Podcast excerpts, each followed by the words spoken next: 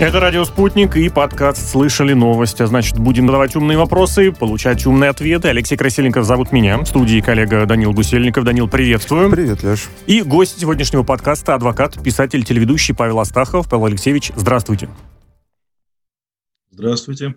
Павел Алексеевич, если позволите, давайте с внешнеполитической, международной, дипломатической истории начнем, которая еще с небольшим налетом, я уже даже не знаю, как сказать, юмора или сарказма, ну, или трагикомедии. Да, ну дело в том, что вот э, визит министра иностранных дел Элизабет Трасс, э, британской, э, британского министра в Россию, соответственно, для переговоров с Сергеем Лавровым, как-то вот он больше, может быть, даже не по содержанию запомнился, а по форме, просто потому что, во-первых, и Сергей Лавров достаточно красочно описал эти переговоры, мол, вроде и слушаем, но не слышим, назвал, сравнил, точнее, с э, разговорами с немого с глухим. Ну и вот это, конечно, инцидент, ну, инцидент, я даже не гэг, я не знаю, как это правильно и прилично Оговорочка. назвать оговорочка. Может, это принципиальная позиция с, отсут... с непризнанием суверенитета России над Воронежем и Ростовом со стороны Великобритании.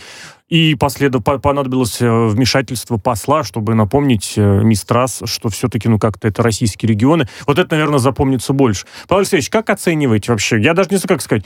Уровень э, международной дипломатии вот такой, или вот такой, такой подготовки британского министра, казалось бы, первого лица по э, общению с другими странами?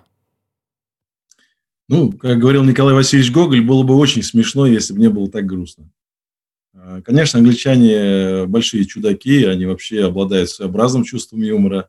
Можно на это, конечно, списывать различные шутки и гэги, как вы говорите, которые они очень обожают и любят, но только если это не во внешней политической сфере происходит, когда, в общем-то, на кону стоят а, ну, давайте прямо скажем, миллионы жизней, потому что от внешней политики зависит уровень отношений между странами и напряженность этих отношений, а напряженность неизбежно выливается всегда в эскалацию вооружений, нагнетание какой-то истерии, как с одной, так и с другой стороны. Это все то, в чем мы уже с вами существуем э, несколько лет, уже достаточно много. Еще пару лет, и уже будет 10 лет, начиная с 2014 года. А с другой стороны, у нас э, есть опыт, колоссальный опыт у нас есть закалка, у нас есть прививка историческая, потому что ну, кто-то из молодых слушателей и зрителей не знает и не помнит этого просто в силу возраста, но Советский Союз жил долгое время в таком состоянии, никогда не, не оглядывался на то, что происходит на Западе. Понятно, что средства коммуникации были немножко другие, и возможностей было меньше поехать посмотреть, как они там загнивают и так далее. И советская пропаганда работала, э, ну, такая махина была большая, что, в общем-то, у нас никого сомнения не было, что это э, правда в конечной инстанции. Ну, за исключением отдельно думающих, которых называли инакомыслящими. Это мы все помним и знаем. И мы знаем и помним нашего министра иностранных дел, достаточно долго находящегося во главе этого ведомства, которого звали как, помните, мистер Нет. Громыко вы имеете в виду? Конечно, Андрей Андреевич Громык. Я сегодня читал лекцию МГИМО, как раз мы вспоминали э, про него. И по-другому, наверное, нельзя было выстраивать отношения. Сегодня нас пытаются вернуть в это состояние. Причем это происходит, конечно, э, извне, извне, потому что вот такие приезды и такие выступления руководителя внешнеполитического ведомства Великобритании, конечно же, это не показатель того, что уровень образования, уровень э, кругозора, вообще мышления, скажем так, сузился до вот таких нелепостей, как э, непризнание суверенитета Воронежа и Ростова. Мы далеки от этого, но тем не менее, это что? Это такая некая заготовка, чтобы поиздеваться? Это что? Я вам скажу, что в силу того, что я занимал должность, э, которая приравнивалась к советнику президента, и участвовал в переговорах э, в Соединенных Штатах Америки, в частности, у нас самые сложные были переговоры, я несколько раз возглавлял эти делегации, э, я видел, как, как к нам пытаются относиться. Именно пытаются относиться. Задавая такие нелепые вопросы, ставя нелепые совершенно условия, когда в 2013 году, в июне, я возглавлял делегацию, и переговоры велись э, с представителем госсекретаря, спецпредставителем Сьюзен Джейкобс, помощником Джона Керри. Начали мы с того, что она просто сказала, вы напринимали таких дурацких законов, немедленно их отмените. Я говорю, ну, госпожа Джейкобс, это что вообще за риторика, это что за выступления такие? Мы же не говорим вам, какие у вас есть нелепые законы. Я когда учился в университете, у нас книжечка продавалась в Пенсильвании, в Питтсбурге, там тысяча один нелепый закон США. Вот, где там По разным штатам, где запрещено да, взрывать атомную бомбу в, в границах города. Да, да, да, да, да. Крокодилу гидранта она называется и так далее. Вот. Но мы не об этом же говорим. У каждой страны есть суверенитет, и каждая страна принимает те законы, которые одобряются большинством, принимаются законодательными органами, они обязательны для исполнения внутри страны. Вы можете их не признавать, вам могут они не нравиться, они могут вас коробить, но они наши законы. Поэтому давайте вот это вот как бы снизим этот градус и риторику такую не будем допускать. Когда ты ставишь их на место, они моментально становятся людьми более покладистыми, говорят, да-да, извините, здесь, конечно, мы немножко переборщили, и разговаривают нормально. Другой вопрос, что у нас сегодня тем, тем все меньше и меньше остается. Ну вот с чем был связан этот визит? Женщина, которая там, будучи у себя в стране Великобритании, очень нелестно отзывалась и о наших руководителях, и вообще о нашей политике, да и вообще о стране и людях. О чем можно говорить с таким человеком, который так неуважительно себя ведет? И, не знаю, забыл или нарочно это сказал, но все равно очевидно, что человек просто не подготовлен или подготовлен совершенно не в ту сторону. Поэтому в любом случае этот визит запомнится как нелепый, скорее всего, и не продвинувший наши отношения ни на йоту. Павел Алексеевич, может быть, э, лист раз небольшую скидочку можно сделать? Она все-таки всего с сентября прошлого года министр иностранных дел Великобритании. Хотя... Думаю, скажешь, она только в сентябре школу закончила. Простите, она до этого занималась разведением поросят, что ли? Действительно, она была одно время министром сельского хозяйства, так что вы недалеки от истины. Э, да. А со школой я не угадал? Э, со школой нет, не угадал. Она достаточно давно в правительстве, Знаете, разные. Маленький, маленький смешной сюжет. Однажды я встречался с министром по делам семьи, детей и женщин Италии. Она была а, тоже, занимала... эту должность занимала. Да, прекрасная женщина была, любимица Берлускони, бывшая фотомодель, э, вообще модель. Красивая очень женщина. Я, я ей задал вопрос. Скажите, сколько детей у вас в Италии проживает? Надо было видеть, какой шок ее поверг. Она позвала всех помощников. Они, у нас был обед потом официальный после конференции. И вот во время обеда они бегали постоянно, сверяли цифры. Я понимаю, что человек, занимающий кресло министра по делам детей и семьи, не знает, сколько детей вообще находится в ее сфере. Ну, что говорить, всякое бывает в Европе в нынешней. Это я к чему э, начал биографию Листрас тут припоминать? Э, вообще хотел узнать, э, насколько сущностными были вот эти переговоры, отталкиваясь от того, что у Сергея-то Лаврова опыт ого-го какой, а вот с этой стороны, в общем, такие досадные ошибки. Как вы считаете, по сути, разобрались с проблемой? Я думаю, нет, конечно, потому что, вы знаете, когда люди на разных уровнях общаются, уровнях подготовки, опыта, безусловно, Сергей Викторович сегодня, ну, в хорошем смысле динозавр э, внешней политики, понимаете? Он, он знает все. Ей достаточно было стул подвинуть и сесть, когда уже было понятно, э, чем это закончится. Поэтому он э, опытнейший человек в этой сфере. И приезжать вот с, с такими глупостями, ну, лучше вообще не приезжать, наверное. Другой вопрос, что я... я я хотел уточнить такой момент уже, может быть, на, на будущее, в, в следующую такую немножечко э, дискуссию подвинуть грань.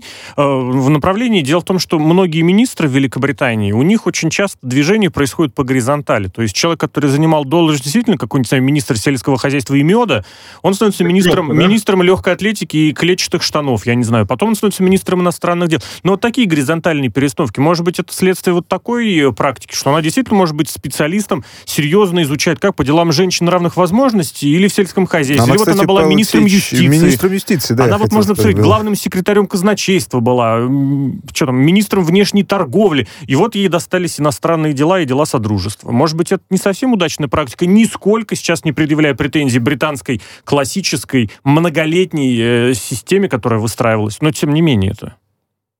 Ну, я, я думаю, они без нас разберутся, как им э, рокировать. У нас такое происходит э, сейчас вот в правоохранительных органах, что считаю вообще очень нормально, когда регионы меняются просто. И в Следственном комитете, и в прокуратуре два года побыл в одной области, в другую переехал, потом в республику и так далее. Но здесь же ведь это связано еще с формированием э, правительства по партийным, партийной системе. Вот в чем дело. И когда победила очередная партия, да, пришел лидер, стал премьер-министром. Э, скамейка небольшая, приходится из своей команды людей вот так постоянно двигать. Ну, понятно, что нельзя быть э, широким специалистом во всех направлениях. И в спорте, и в разведении поросят, и во внешней политике. Где-то ты обязательно проколешься. Э, не знаю, не нам им указывать, честно говоря. Если они считают, что такая система эффективна и позволяет сохранять эту британскую корону, ее величие, поддерживать этот трон, ну, наверное, пускай с этим и пребывают. Собственно говоря, нам особо нечего делить, кроме того, что, конечно, Великобритания имеет очень серьезный вес и очень серьезное влияние на внешнюю политику мировую. Потому что если посмотреть всю историю наших отношений, мы никогда впрямую не воевали, никогда, наоборот, мы были даже союзниками, но, тем не менее, а, за всеми событиями, военными конфликтами, начиная с крымских войн и кончая там, даже э, другими э, событиями на Ближнем Востоке, всегда англичане просвечивают их этот самый весел, веселый Роджер. Да. Давайте-ка внутренне... Поэтому... Да, да, Павел Алексеевич, давайте завершим и к следующей истории. Прошу вас. Да, поэтому не будем э, критиковать их за это, но будем сожалеть о том, что вот такие руководители приезжают и не нацелены совершенно конструктивный диалог. Грустно. Готовиться и... нужно к визитам и к семинарам, хотя бы почитать атлас э, Российской Федерации. Причем здесь, вне зависимости от какого года, Воронеж с Ростовом давно в составе Российской Федерации. Внутри российская история очень сложная, очень проблемная. От Майнкрафта до тюремного срока, оказывается, совсем недалеко. В городе Канск подростки вот собирали бомбы, планировали взорвать здание ФСБ в игре Майнкрафт. Задержали, осудили, сроки получили разные. Один пять лет, двум другим дали испытательный срок. Обвинение в создании террористического сообщества было снято. За отсутствием состава остались только, состав преступления остались только статьи за прохождение обучения для проведения терактов, незаконное изготовление и хранение взрывных устройств. А, аргументировано много и переписками, доступ к которым был у правоохранительных органов. Там, в частности, было и про анархические идейки, и про собранные бомбы, и про планы создать это здание ФСБ в игре Майнкрафт, очень известно известная, очень популярная у детей в особенности, и про то, что там это можно, как то сказать, и испытать, попробовать, э, потренироваться. Следите за этим процессом. Что можно сказать? Насколько вот он действительно... Здесь закон и здравый смысл действуют воедино? Ну, я э, не слежу за этим процессом, честно скажу. Я был в городе Канске, э, был там с, в командировке. Очень интересный город сам по себе, потому что там два градообразующих предприятия есть. Это э, дом ребенка, дом ребенка, в котором работает, как сейчас помню, 395 человек работало нам на 116 детей. И колония. Кстати, замечательная детская колония воспитательная, теперь воспитательный центр. Вот это два градообразующих предприятия. Кангс находится от Красноярска, это где-то час на вертолете надо лететь, так, в тайгу, и как раз в Канск прилетаешь. Поэтому сложная ситуация, безусловно. Наверное, дети только и могут играть, особенно зимой, когда все завалено снегом и морозы, сибирские настоящие э, в виртуальном пространстве. С игрой Майнкрафт я, естественно, знаком, потому что у меня сын младший, который меня во все это посвятил, много раз мы с ним играли. Но, так сказать, додуматься о том, чтобы переносить эту виртуальную реальность в действительность, а тем более с такими намерениями, которые очень незаметно перетекают из этой, из, из этой плоскости интернета, из этого пространства, в нашу действительность, когда подросткам хочется попробовать это в реальности. Мы знаем, как это происходило. Мы видели, как молодой человек уже пытался взорвать. И, к сожалению, это уже стало прецедентом, когда он и сам подорвался и принес взрывчатку. Здесь, э, вы знаете, мне кажется, недостаточно внимания уделяется все-таки в системе образования предупреждению об опасности вот такого поведения. Потому что сам этот процесс должен быть, на мой взгляд, изучен, представлен, как вы знаете, раньше показательные процессы были. Не в том смысле, что вот мы всем народом осудили врагов народа. Нет. А показательные с точки зрения того, что вот это произошло, это первое такого разряда преступления, о котором надо предупредить общество и объяснить, насколько это может быть опасно, и игра, которая, в которую вы поглощены, может превратиться в реальный срок заключения. Поэтому я бы на месте Министерства просвещения, например, сделал бы какую-то методичку и предложил бы подросткам в школах рассказать об этом, рассказать, насколько это опасно. Не играть в Майнкрафт или какую-то еще виртуальную игру, а допускать такие заявления, обсуждения, которые сегодня, к сожалению, это факт, составляют состав преступления.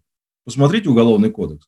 Сколько уже осуждено у нас людей за призывы в интернете, казалось бы, человек написал, говорит, да нет, я не призывал, я просто написал, что хорошо бы там вот бить этих или этих в погодах и так далее. А за это реальный срок и реальное наказание. Потому что, друзья, незнание закона не освобождает от ответственности.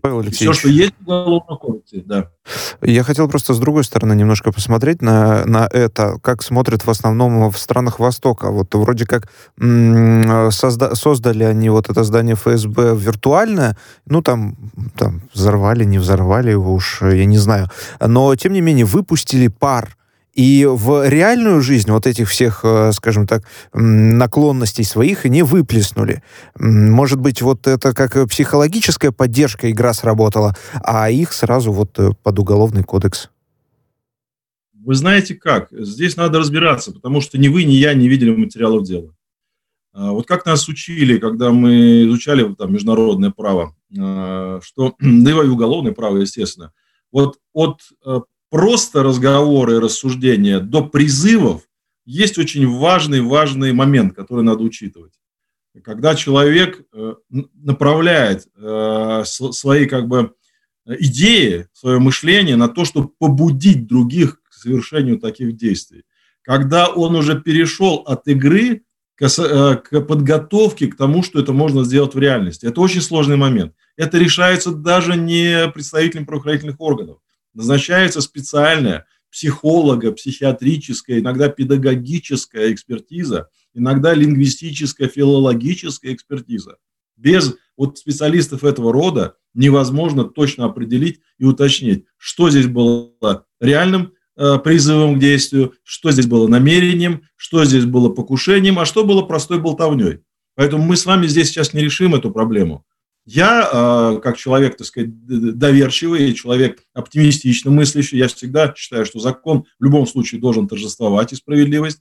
Я считаю, что так сказать, сейчас про, прошел первая инстанция процесс, значит, следующая инстанция проверит законность этого приговора, рассмотрит, может быть, отменит, может быть, э, смягчит наказание, но разберется. Ведь суд для этого и нужен, как независимая инстанция. Почему так важно, чтобы суд был действительно независим, объективен, непредвзят, справедлив? Вот ровно для того, чтобы ставить последнюю точку. Чтобы у общества, которое смотрит на судебный процесс, внимает этому решению, создавалось ощущение торжества справедливости, потому что именно так с латыни переводится приговор суда.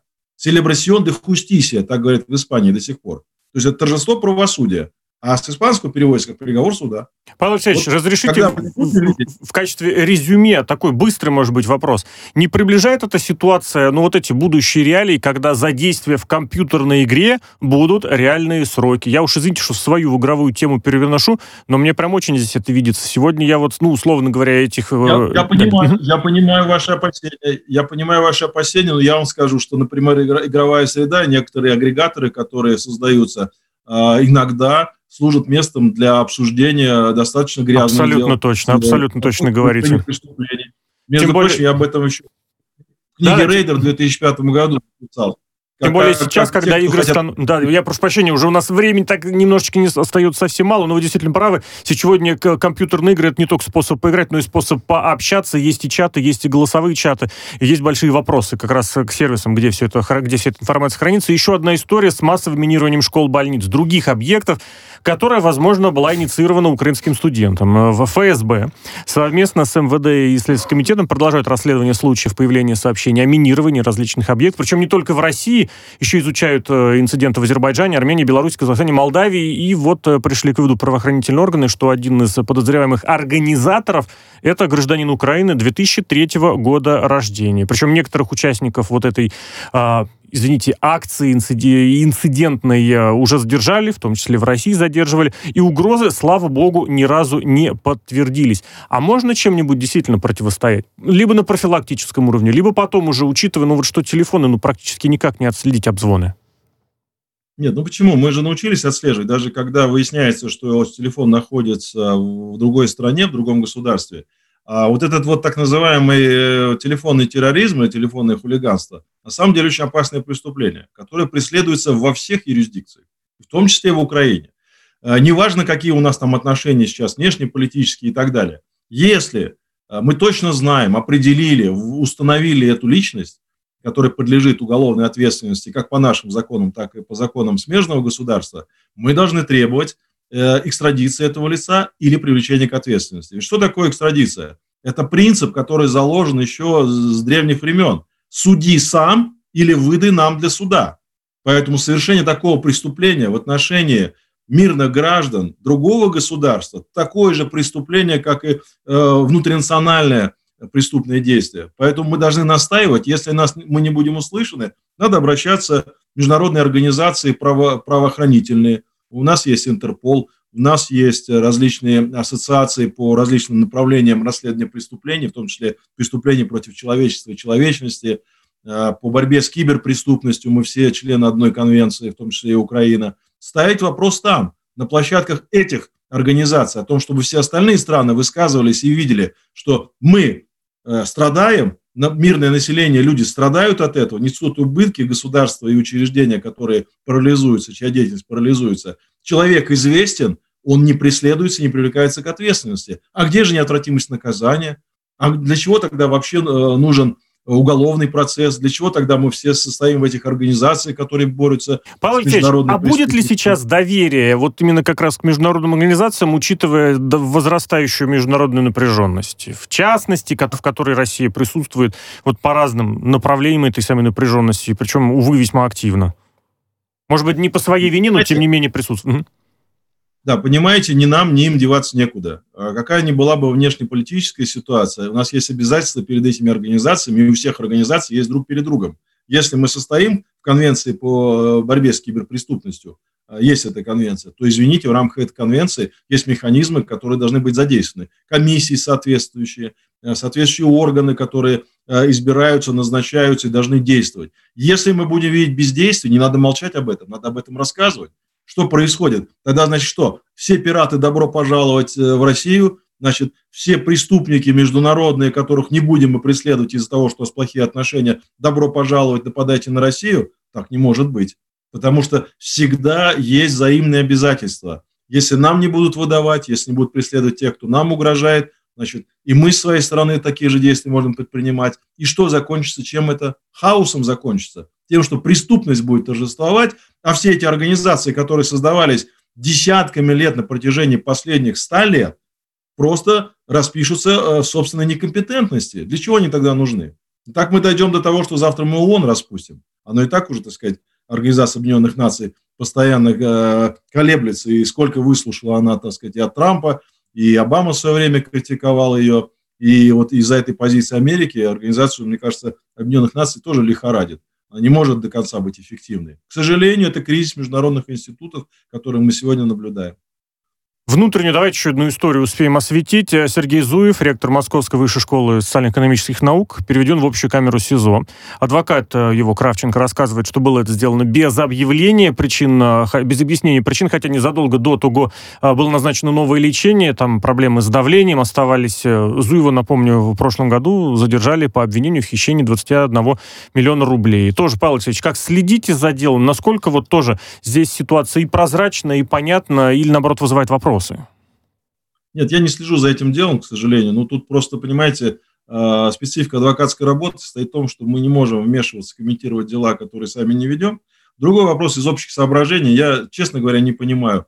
Последние, по-моему, 20 лет, ну, последние 10 лет точно, а, даже президент много раз высказывался о том, что по экономическим а, преступлениям, по обвинениям экономическим, когда еще не доказано, только расследуется, но зачем отправлять э, в общую камеру, в СИЗО? У нас переполнен, переполнен СИЗО. У нас не те условия, чтобы там э, профессор, как чтобы он не совершил, находился и жил. У нас сегодня есть возможности содержать э, и применять другие меры э, пресечения в отношении тех, кто преследуется по уголовным делам.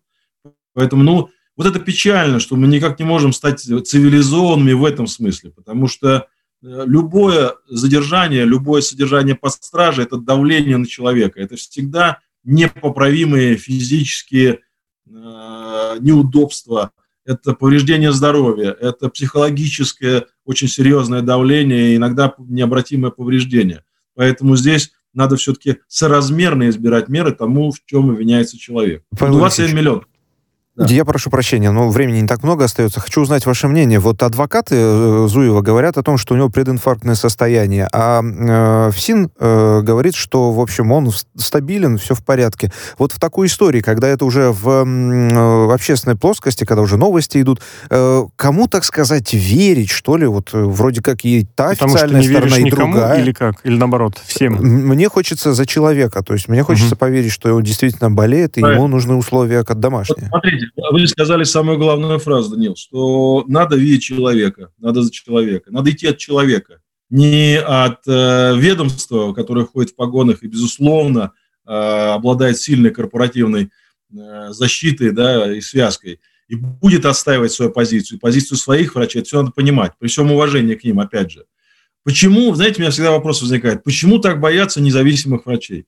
Ну, почему боятся гражданских врачей, которые лучше разбираются? Я системе ФСИН, я, я проехал все детские колонии в свое время. Я был во всех женских колониях, где есть дома ребенка. Павел Алексеевич, вынуждены будем вас попросить здесь уже сделать точку с запятой на новости. Нам нужно уйти, новости на радио «Спутник». О сегодняшнем подкасте «Слышали новость» гость и основной участник Павел Астахов.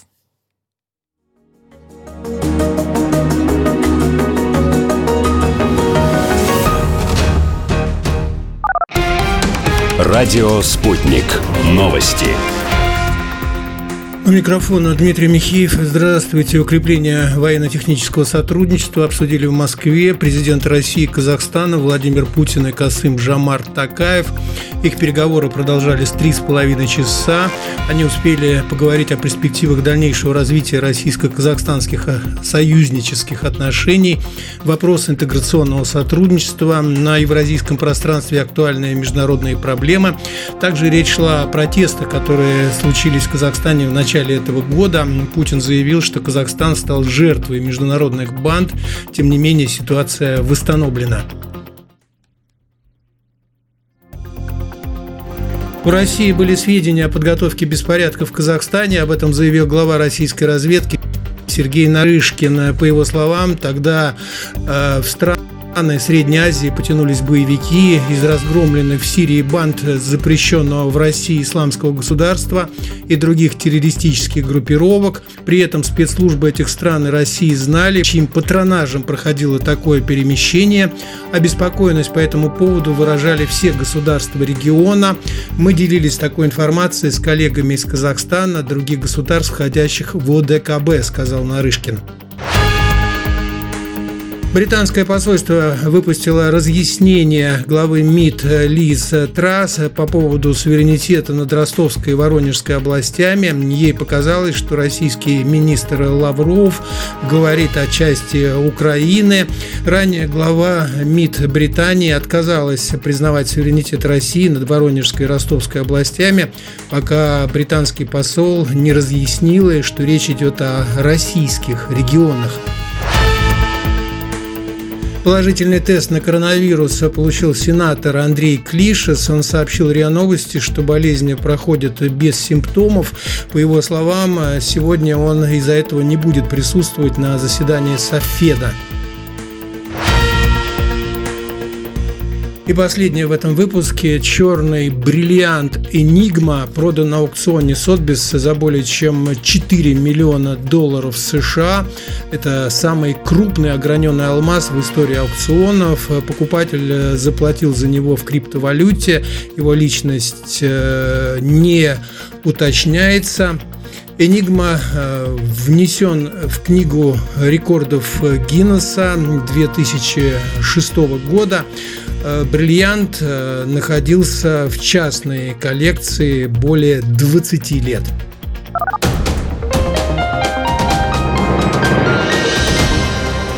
Следующий выпуск на «Спутнике» через полчаса.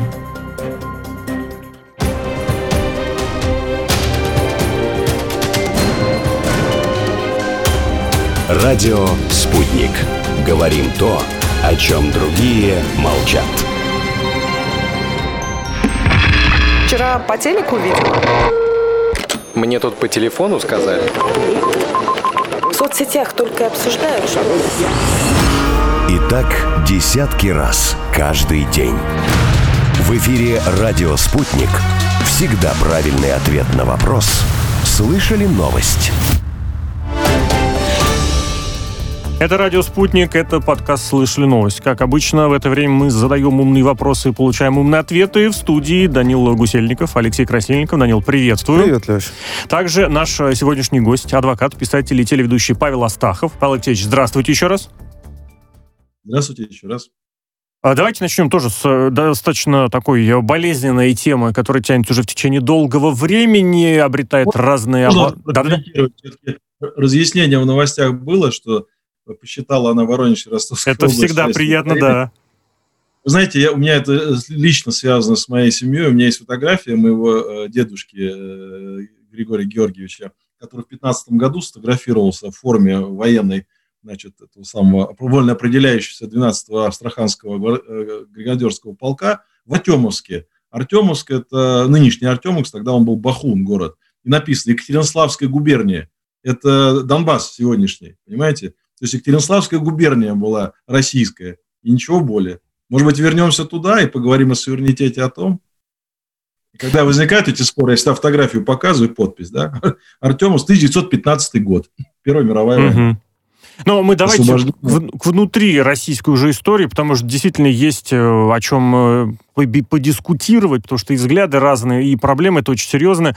Проблема про педофилов. Дело в том, что вот высказана идея о том, что им не место даже в соцсетях. Начальник договорно-правового департамента МВД Александр Авдейко поддержал идею закрыть доступ в детские учреждения, начать постоянный технический надзор и запретить, собственно, соцсети. Законопроект, к слову, о пожизненном административном надзоре будет рассматривать Госдума 15-16 февраля.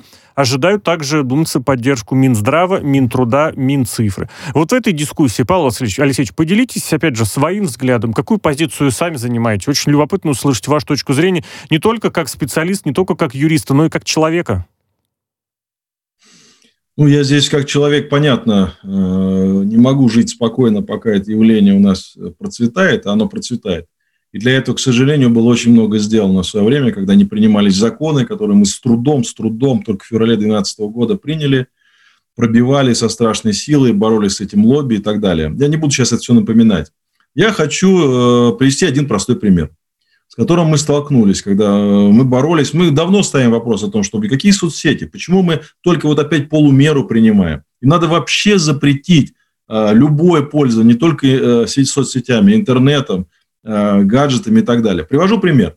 Был такой человек, есть Майкл Гризмор, который в свое время э, совершил насильственное действие в отношении приемной девочки из э, Кемеровской области в Джорджии, в штат Атланта. И в девятом году было прекращено его преследование, поскольку они подделали там его юрист или кто-то еще подделал свидетельство о рождении, сказали, что она была уже в возрасте согласия. Девочка была отправлена в клинику, а он гулял на свободе. Мы в 2012 году надавили на прокуратуру Атланты, добились того, что это дело пересмотрели, его взяли под стражу, э, закончился судебный процесс, мы его контролировали. Тут мы работали, кстати, вот с прокуратурой э, американской, очень плотно, и они нас поддерживали.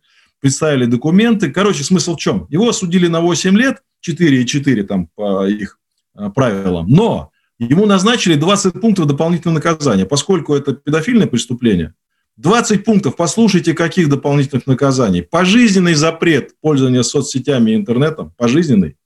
Пожизненный запрет на употребление алкогольных напитков. Пожизненный запрет на употребление сильнодействующих лекарств, за исключением прописанных врачом. Пожизненный запрет на контакты с детьми несовершеннолетними. Пожизненный запрет на контакты с э, любым лицом с целью вступления в интимные отношения, кроме как создания семьи, то есть заключения брака. А, пожизненный запрет нахождения дома, аудио, видео, кино, фото, продукции с изображением детей. Представляете себе, вот так 20 пунктов, которые он обязан выполнять пожизненно. И если он что-то из этого не выполнит, он моментально отправляется, мы сейчас приняли новый закон, да, рецидив пожизненно идет пожизненно в тюрьму. Почему мы говорим сегодня, да еще как-то так неуверенно, а почему с этой стороны договорно-правовое управление? Ну, наверное, но есть же специалисты, которые этим занимаются много лет, борьбой с э, этим, этим видом преступлений, те, кто знают, насколько оно опасно, насколько оно рецидивно, потому что 97% людей, совершивших эти преступления, вновь совершают эти преступления. Почему до сих пор пожизненный надзор мы не установили? Почему мы боимся эти дополнительные наказания? наказания Алексей, ну, так в последнее время-то оно, в, на ваш взгляд, с правильным, в конструктивном направлении движется, вот эти инициативы, идеи, и без перехлеста? Или тут перехлеста быть не может? Нет, тут перехлеста никакого нет, тут, тут э, осторожные, осторожные такие шаги, знаете. Вот я смотрю, вот, ну да, запретим мы соцсети. Ну, конечно, надо запретить соцсети. Ну, вы, вы понимаете, что человек будет сидеть там, если вы залезете в тайные места в соцсетях, у меня была такая помощница, она до сих пор существует, Анна Левченко, которая в интернете, э, ну, почти номер один специалист по борьбе с педофилами. в интернете. Она покажет там такие места, где они собираются, где они все это обсуждают. А ведь это все обсуждение ведет к чему? Либо к совершению нового преступления, либо угу. к э, возбуждению психики такого состояния, когда он как зверь выбегает на улицу и начинает хватать девочку, как вот эти последние два негодяя, пятилетнюю девочку тащили посреди белого дня, э, положили в сумку, утащили и совершили свое страшное дело. Поэтому, конечно, этот запрет должен быть установлен, но надо идти дальше, надо принимать и другие запреты, накладывать на них эти обязательства. Павел Алексеевич, э, не хочу никого оправдывать, но появляется категория пораженцев в правах, появится. Слушайте, а мы что, э, будем заботиться о, об их правах, когда они совершенно не думают о наших правах? Э, мы, мы как, извините, должны действовать в данном случае? Мы будем переживать за то, дадим ли возможность этому человеку самореализоваться в соцсетях, может быть, ему отдельно еще Инстаграм выделить для этого, чтобы он рассказывал. Понятное дело, что переживать нет. никто не будет, но с точки зрения, как сказать, э, прав Я человека... Здесь, здесь нет? такого переживания нет. Поражение в правах должно наступать за преступление такого рода. Э, мы до сих пор не создали базу, которая есть во всех государствах Европы и в Америке. База данных лиц, совершивших преступления данного характера. Доступная для любого человека. То есть это лица, которые признаны преступниками по этого рода преступлениям. Вы заходите и смотрите, вдруг видите, что у вас в подъезде живет такой человек. Вот вы видите, что он не выходит из дома, сидит там, только, может быть, бутылки пустые иногда выставляет. Вы не знаете, кто этот человек. От тяжелой жизни он такой, от того, что он одинокий или еще от чего-то. И вдруг вы выясняете, что это человек рядом с вами, осужденный ранее э, за педофильные преступления. Вот эта возможность гражданское общество должно иметь. Мы ее не имеем сегодня. Мы почему-то стесняемся. Мы говорим, ну как, может быть, он исправился, да говорит вам наука, 97% не исправляется не да, Даже если и исправляется лишнюю вот эту информацию, никто, я думаю, не откажется получить. Павел Алексеевич, ну, еще... никакого поражения в правах нет, это просто информация, констатирующая факт. Если, кстати, вот вы американский пример привели, если я правильно помню, там одним из таких вот, э, как сказать, действий, которые необходимо совершать при переезде на новое место жительства, нужно всех соседей обойти и рассказать о том, что есть вот у тебя, ну, у человека осужденного такое вот да. э, осуждение. Еще одна тема, хочется верить, что чуть более простая, на деле-то получается не совсем совсем. А Google нарушает антимонопольное законодательство. Это приняли решение в российском ФАС.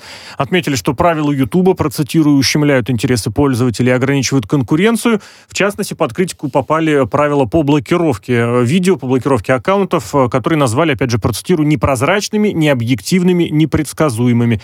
Может что-нибудь государство из области офлайна таки все-таки предъявить социально-сетевому сервису, наверное, YouTube все-таки можно уже и соцсетью назвать, которая живет в онлайн онлайне, у которой границ вроде как нет, а приземлить, тем не менее, в самых разных странах, и в России в частности, их пытаются.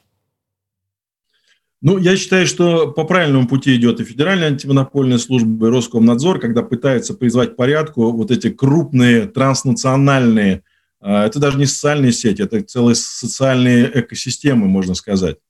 А, потому что, ну, они, э, во-первых, глобальные, они зарабатывают много денег, э, у них огромное количество контента различного совершенно, и иной контент э, совершенно недопустимый. А вот правила абсолютно непрозрачные. Тут я соглашусь. Потому что почему-то блокируются э, те ресурсы, которые мы бы назвали, может быть, даже патриотическими с нашей точки зрения, а с их точки зрения неприемлемы эти правила непонятны. С другой стороны, распространяется контент, который прямо противоречит нашему законодательству. Я вам скажу, что начали с Гугла, да, но много и других.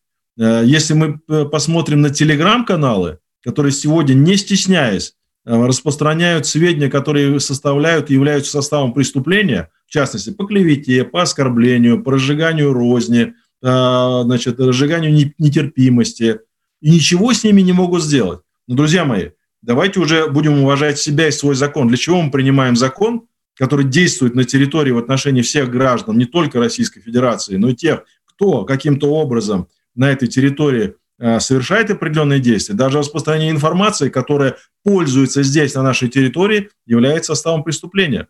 Давайте их блокировать, давайте им предъявлять претензии, давайте их штрафовать.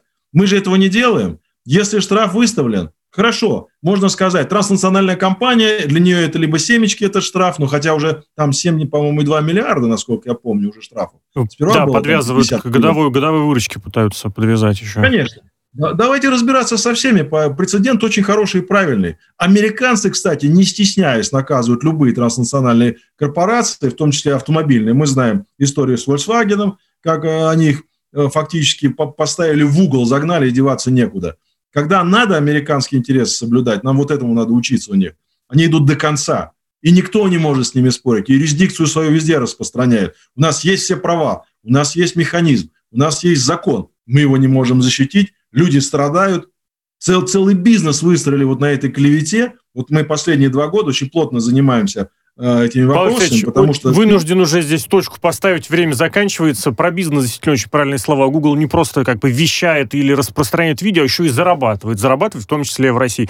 Вам а спасибо а огромное за беседу. Павел Астахов в эфире «Радио Спутник».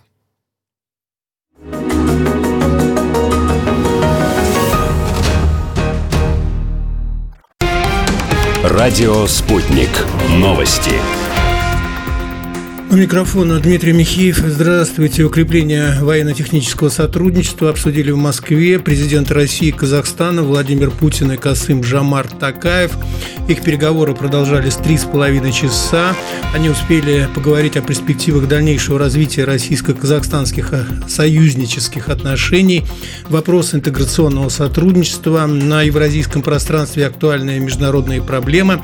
Также речь шла о протестах, которые случились в Казахстане в начале начале этого года Путин заявил, что Казахстан стал жертвой международных банд. Тем не менее, ситуация восстановлена. У России были сведения о подготовке беспорядков в Казахстане. Об этом заявил глава российской разведки Сергей Нарышкин. По его словам, тогда э, в странах страны Средней Азии потянулись боевики из разгромленных в Сирии банд запрещенного в России исламского государства и других террористических группировок. При этом спецслужбы этих стран и России знали, чьим патронажем проходило такое перемещение. Обеспокоенность по этому поводу выражали все государства региона. Мы делились такой информацией с коллегами из Казахстана, других государств, входящих в ОДКБ, сказал Нарышкин. Британское посольство выпустило разъяснение главы МИД Лиз Трасс по поводу суверенитета над Ростовской и Воронежской областями. Ей показалось, что российский министр Лавров говорит о части Украины. Ранее глава МИД Британии отказалась признавать суверенитет России над Воронежской и Ростовской областями, пока британский посол не разъяснил, что речь идет о российских регионах. Положительный тест на коронавирус получил сенатор Андрей Клишес. Он сообщил РИА Новости, что болезнь проходит без симптомов. По его словам, сегодня он из-за этого не будет присутствовать на заседании Софеда.